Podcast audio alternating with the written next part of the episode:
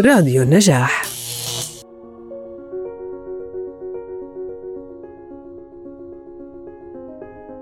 وأنا لسه دوري على الوظيفة مطول كثير فلازم بأسرع وقت ندبر واسطة ولازم تكون كبيرة عشان تمشينا الأمور بطريقتها ومعارفها الخاصة. ومش مهم إنه أنا رح أعتدي على حق غيري. المهم أدبر حالي لأنه إذا ما معك واسطة عمرك ما بتتوظف وتتسهل أمورك. يعني اللهم نفسي. وحتى لو ما لقيت فيتامين واو بندبر فيتامين الرشوة. بعيننا الله عليها. وكل هذا من الحكومة. كل الحق عليها. هي اللي خلتنا ندور على واسطات وصعبت وعقدت الأمور علينا كثير. والله إحنا مناح كثير وما في منا. يعني إحنا ما إلنا دخل والله. آه وإحنا القط بوكل عشانة قد ما إحنا طيبين وكويسين والحكومة يا أمي منهم. هم الأشرار والفاسدين. الله يعيننا ويصبرنا على هيك حكومة بس. الله يعطينا طولة البال بس. فساد بكل مكان ورشوة على الطالع والنازل. وإذا أنت ما إلك واسطة فحقك مهدور وضايع. مين المسؤول عن هيك وضع؟ الحكومة ولا الشعب؟ هل الشعب هو اللي فاسد عشان هيك صارت الحكومة فاسدة؟ ولا العكس الحكومة فاسدة فصار الشعب هو الفاسد. لو غيرنا وبدلنا الحكومة ما رح يصير فرق. طيب ليش ما نحاول نغير ونصلح المنظومة كاملة؟ نصلح الشعب والحكومة. إيش الحل بالنهاية؟ يعني راح نظل نتبادل الاتهامات وكل طرف يقول لك لا الحق على الطرف الثاني. الحكومة بتقول لك العلة بالشعب والشعب بيقول لك لا الحكومة هي السبب. وكل طرف صار يبرر فساده صار يبرر بأنه الطرف المقابل بيعمله فعادي أعمله أنا. وين المشكلة؟ ومنظل ندور بنفس الدائرة. لا إحنا عارفين السبب ولا عارفين كيف نطلع من المصيبة ونحلها. كثير أسئلة سألناهم في بداية الحلقة ومحتاجين ندردش فيهم. قبل ما نبلش نقاش بنرحب فيكم. ترحيب فخم ومميز يليق فيكم بالحلقة التاسعة من برنامج تقول الأسطورة. معكم بهاي الحلقة أنا حسام الدين الإبراهيم. وأنا أسيل ملحم. أهلا وسهلا فيكم برحلتنا التاسعة على متن مركبة تقول الأسطورة. أربطوا الأحزمة واستعدوا كويس. موضوعنا مهم جدا. رح نحكي اليوم عن الفساد ونشوف الأسطورة شو بتقول عنها.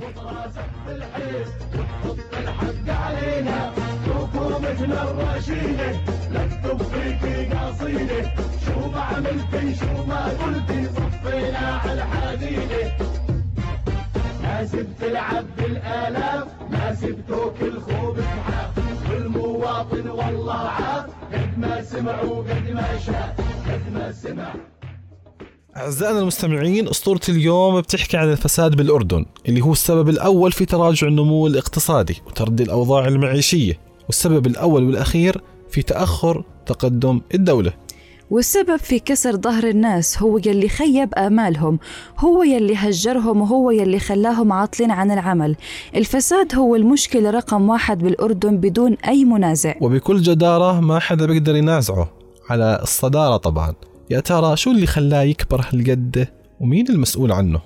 السؤال الأهم حسام شو الأسباب يلي خلت هالظاهرة تنتشر بشكل كبير بالأردن خصوصا بحسب إحصائيات عام 2019 بيحتل الأردن المركز الخامس عربيا على مؤشرات الفساد. بالإضافة لهيك مستمعينا بيحتل رقم 100 على مستوى العالم من أصل 180 دولة بمؤشرات الفساد. طبعا أرقامنا وهي الأرقام مش من المريخ هاي الأرقام بتمثل حالنا ووضعنا بكل صدق. زي ما بيحكي المثل الشمس ما بتتغطى بغربال وهسه صار دور فقرتنا التفاعلية والسؤال التفاعلي. سألنا أصدقائنا على مواقع التواصل الاجتماعي عن موضوع حلقتنا لليوم. سألناهم إيش برأيكم أبرز الأسباب لانتشار الفساد بالأردن بهذا الشكل؟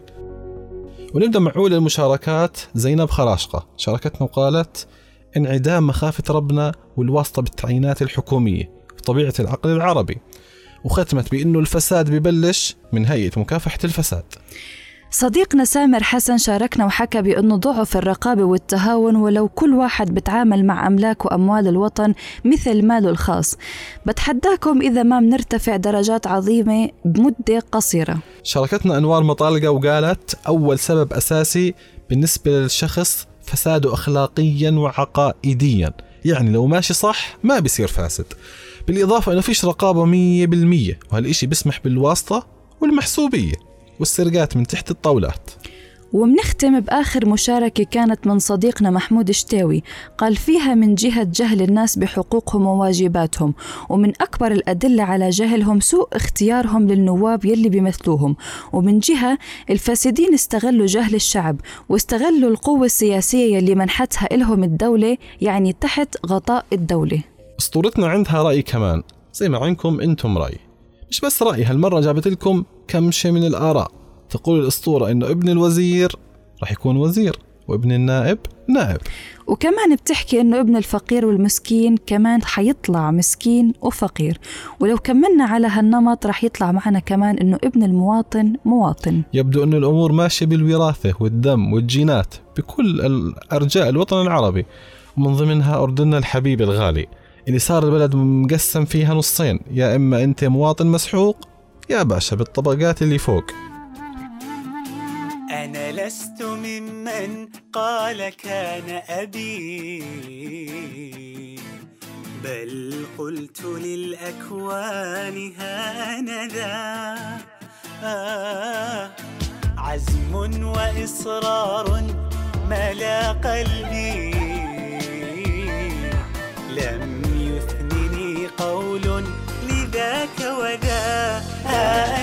توريث المناصب الوزارية والنيابية مستمعين أمر مش غريب بالأردن.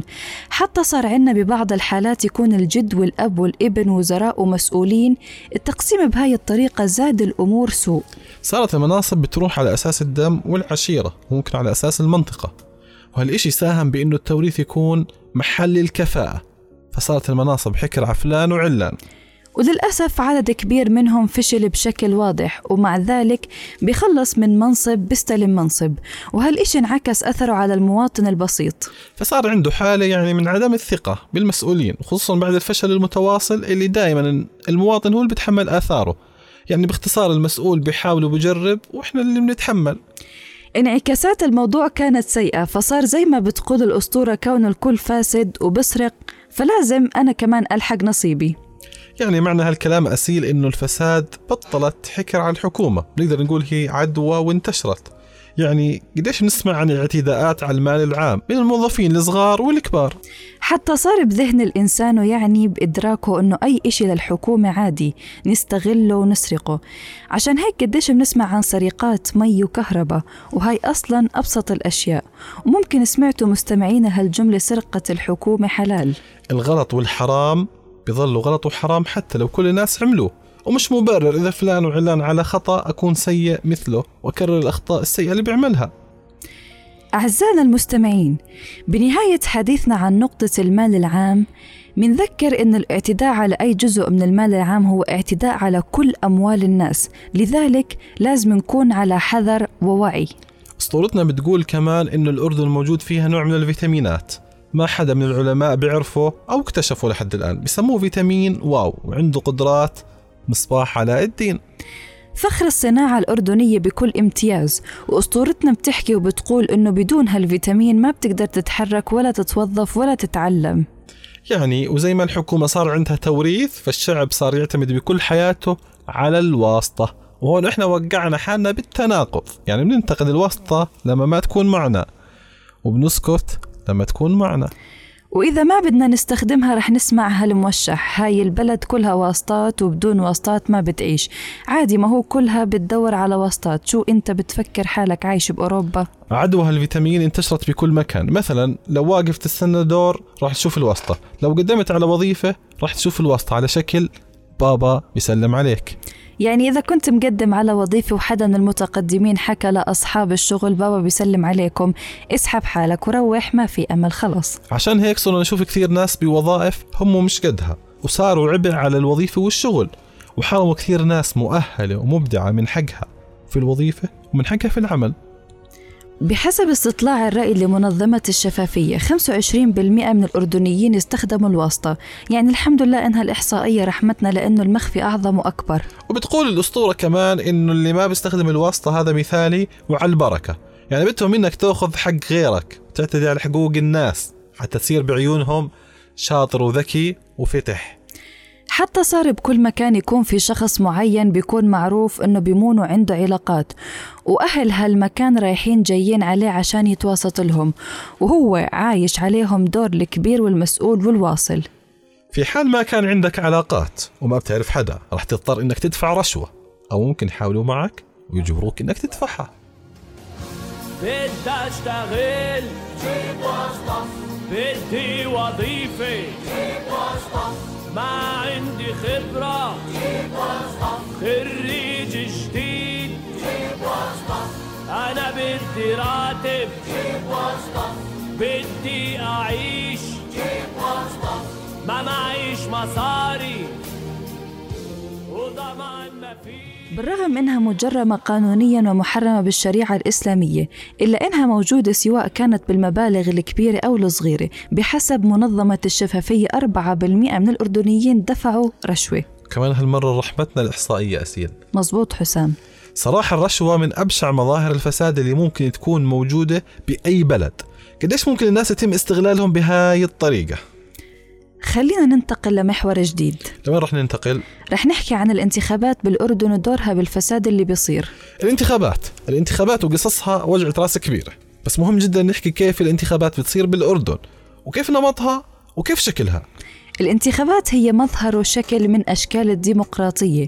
الديمقراطية هي شكل من أشكال الحكم وتعني حكم الشعب. والانتخابات هي وسيلة اختيار الشعب لممثليه بالدولة. وهي طريقة متبعة بكل دول العالم تقريبا. والانتخابات ومجلس النواب من أهم مظاهر الديمقراطية. وعادي والمفروض انه الشعب ينتخب ويصوت لأفضل ناس عشان يمثلوه بشكل كويس لأنه قوة النائب هي قوة للدولة وقوة للمجتمع. يا ترى كيف إحنا بنصوت؟ وكيف بننتخب؟ بنعطي للأفضل والكفاءة والمستحق ولا بنعطي ابن عمنا ولا ليكون بنعطي القرابة والعشيرة وابن المنطقة؟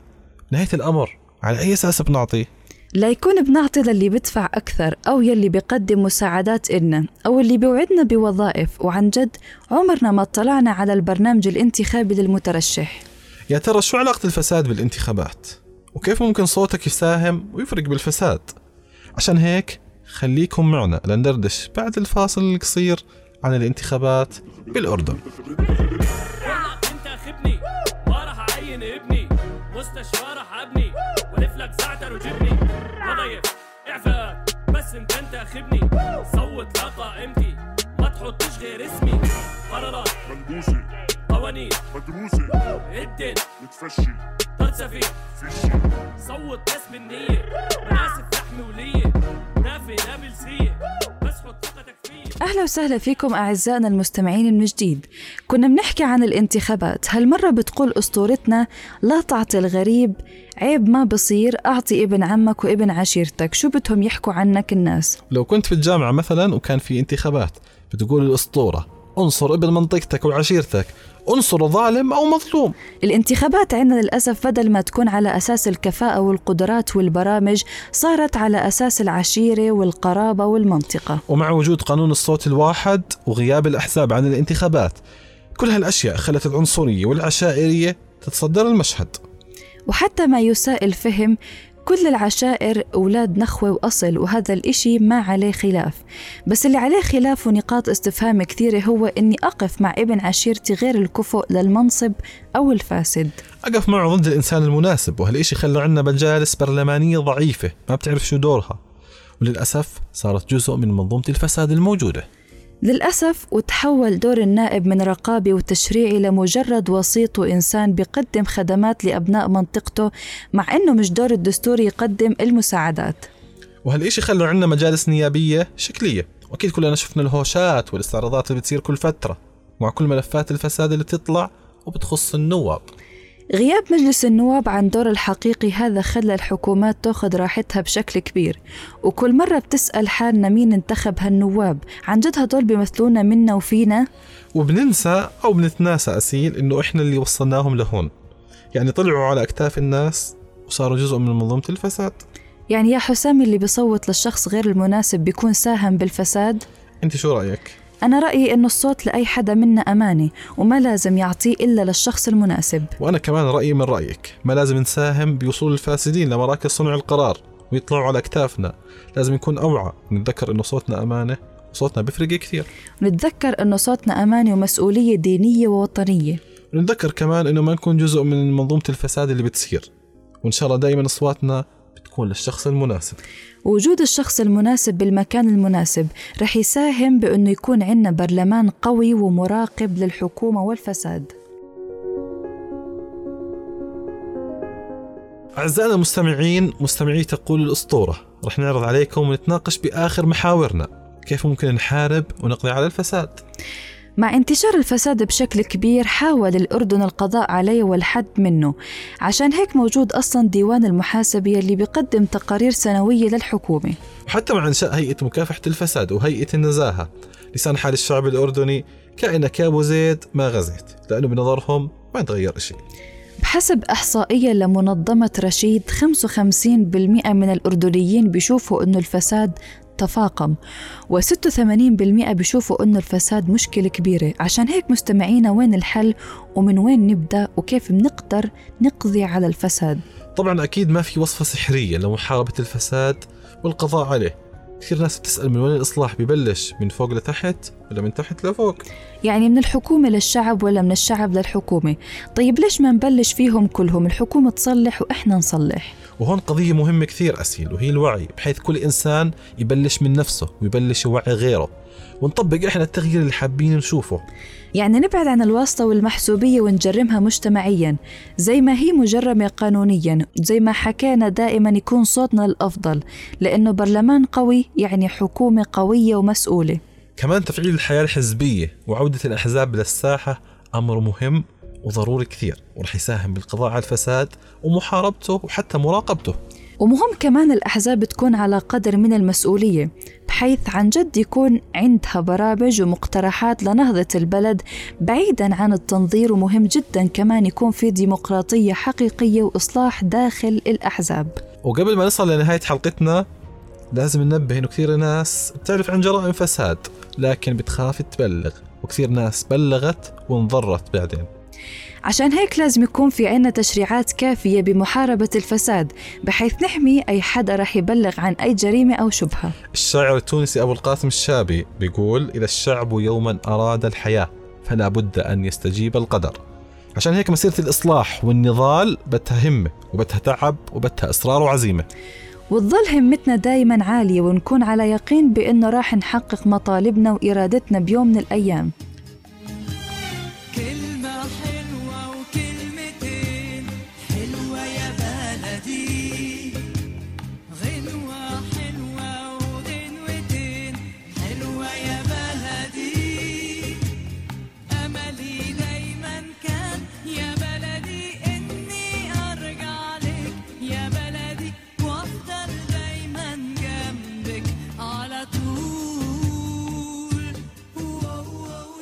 مستمعينا الأفاضل والمميزين لهون بتكون مركبة تقول الأسطورة وصلت لنهايتها. كنا معكم في أسطورة الفساد الكبيرة.